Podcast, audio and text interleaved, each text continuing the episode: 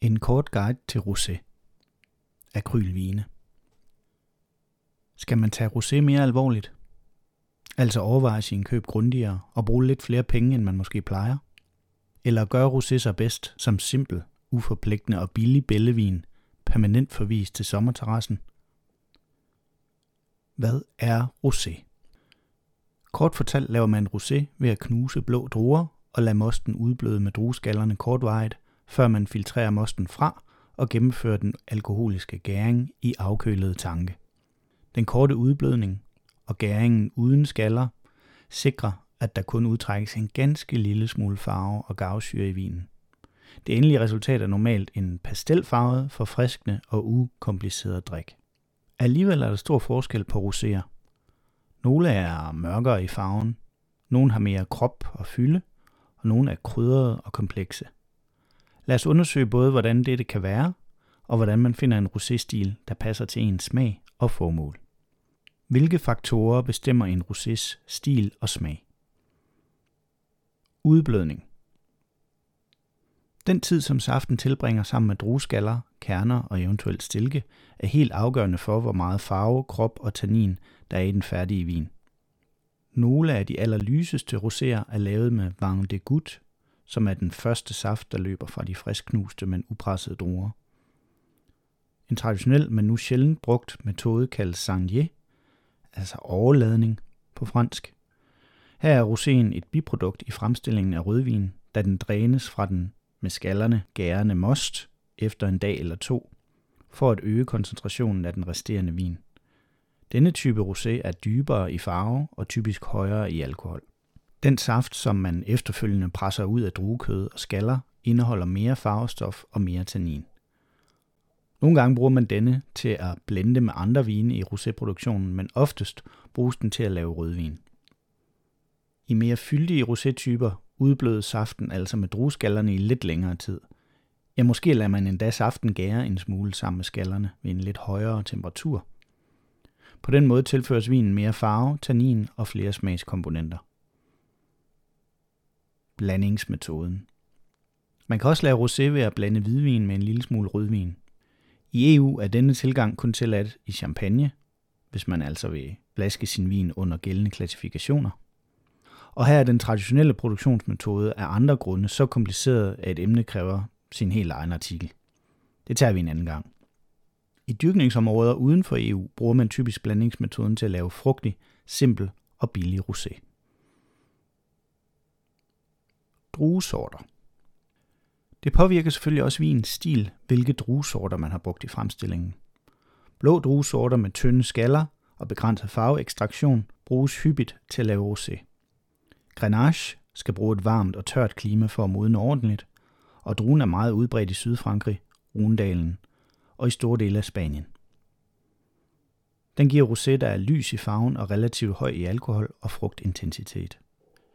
Pinot Noir foretrækker derimod et køligere klima og er populær i Loire og sydlige dele af Tyskland, hvor den typisk giver ganske blege, syredominerede og delikate roséer.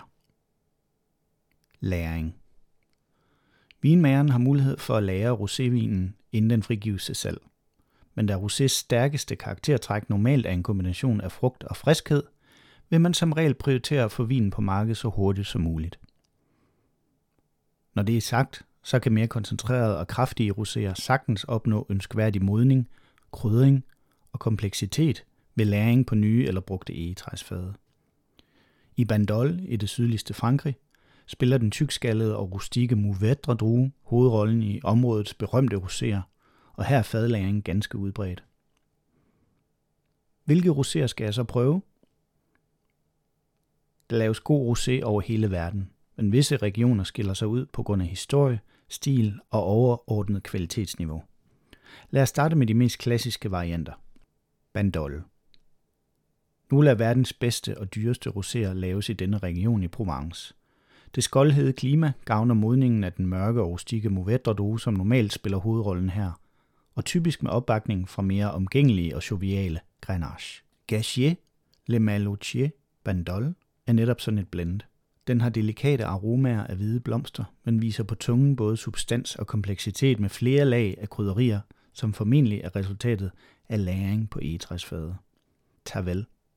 Denne appellation, som befinder sig vest for Runefloden nær Avignon, er fuldstændig helliget fremstillingen af rosé. Områdets ry og historiske anseelse holder prisniveauet oppe og vanskeliggør vinkup. Grenache er hoveddruen her, og stilen er fyldig og frugtig, men tør. Maison Tardieu Laurent Vieille Vigne Tavel Rosé er en fin repræsentant for området. Den har aromaer af modne jordbær og himbær, en fløjlsagtig blødhed og en urtet finish.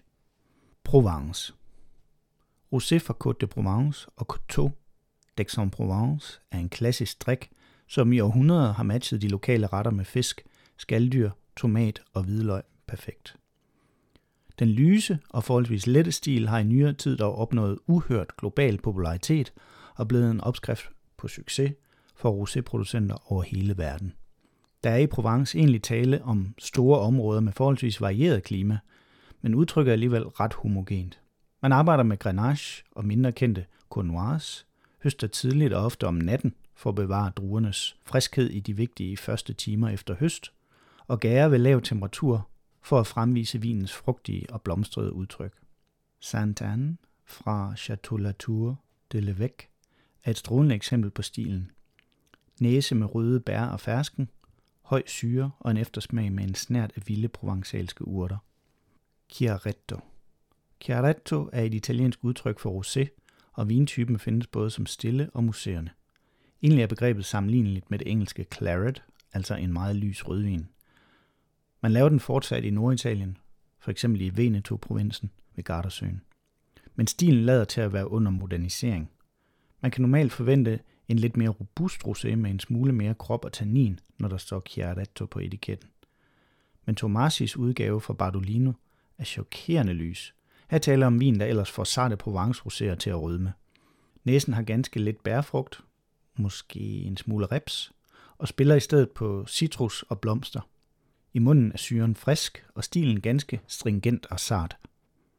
Efter lidt tid i glasset fornemmes både de for kovinedruen klassiske kirsebæraromaer og strejf af grønne urter. Eksempler på andre typer rosé. Østrig. Langs Donau i Østrig dyrkes frisk hvidvin af utrolig høj kvalitet, men også en vis mængde rosé. Zweigelt er en østrisk specialitet, vist nok stadig den mest plantede blå drue i landet, og kendt for sin evne til at danse udenom forårsfrost og sin tendens til generøse udbytter. I gode producenters hænder giver den mørke og frugtige rødvine med blød tannin, friskhed og gemmepotentiale. Johan Topf har frembragt en helt utrolig lyserød rosé. Ikke laksefarvet, ikke bolsrød, aldeles lyserød. Næse med peber, kørvel, græs og fersken. Jeg får også en snært af gærdej, som hvis vinen havde lært på bærmen, som man gør med museerne vin. Det kan jeg dog ikke finde konkret bevis på, at den har. Spændende rosé med lidt kant. Oregon. Staten Oregon har udviklet sig til et af verdens bedste steder for dyrkning af Pinot Noir og Chardonnay. Særligt den kredsende Pinot Noir trives i det tempererede klima med de kølende vinde fra Stillehavet og den tørre vækstsæson.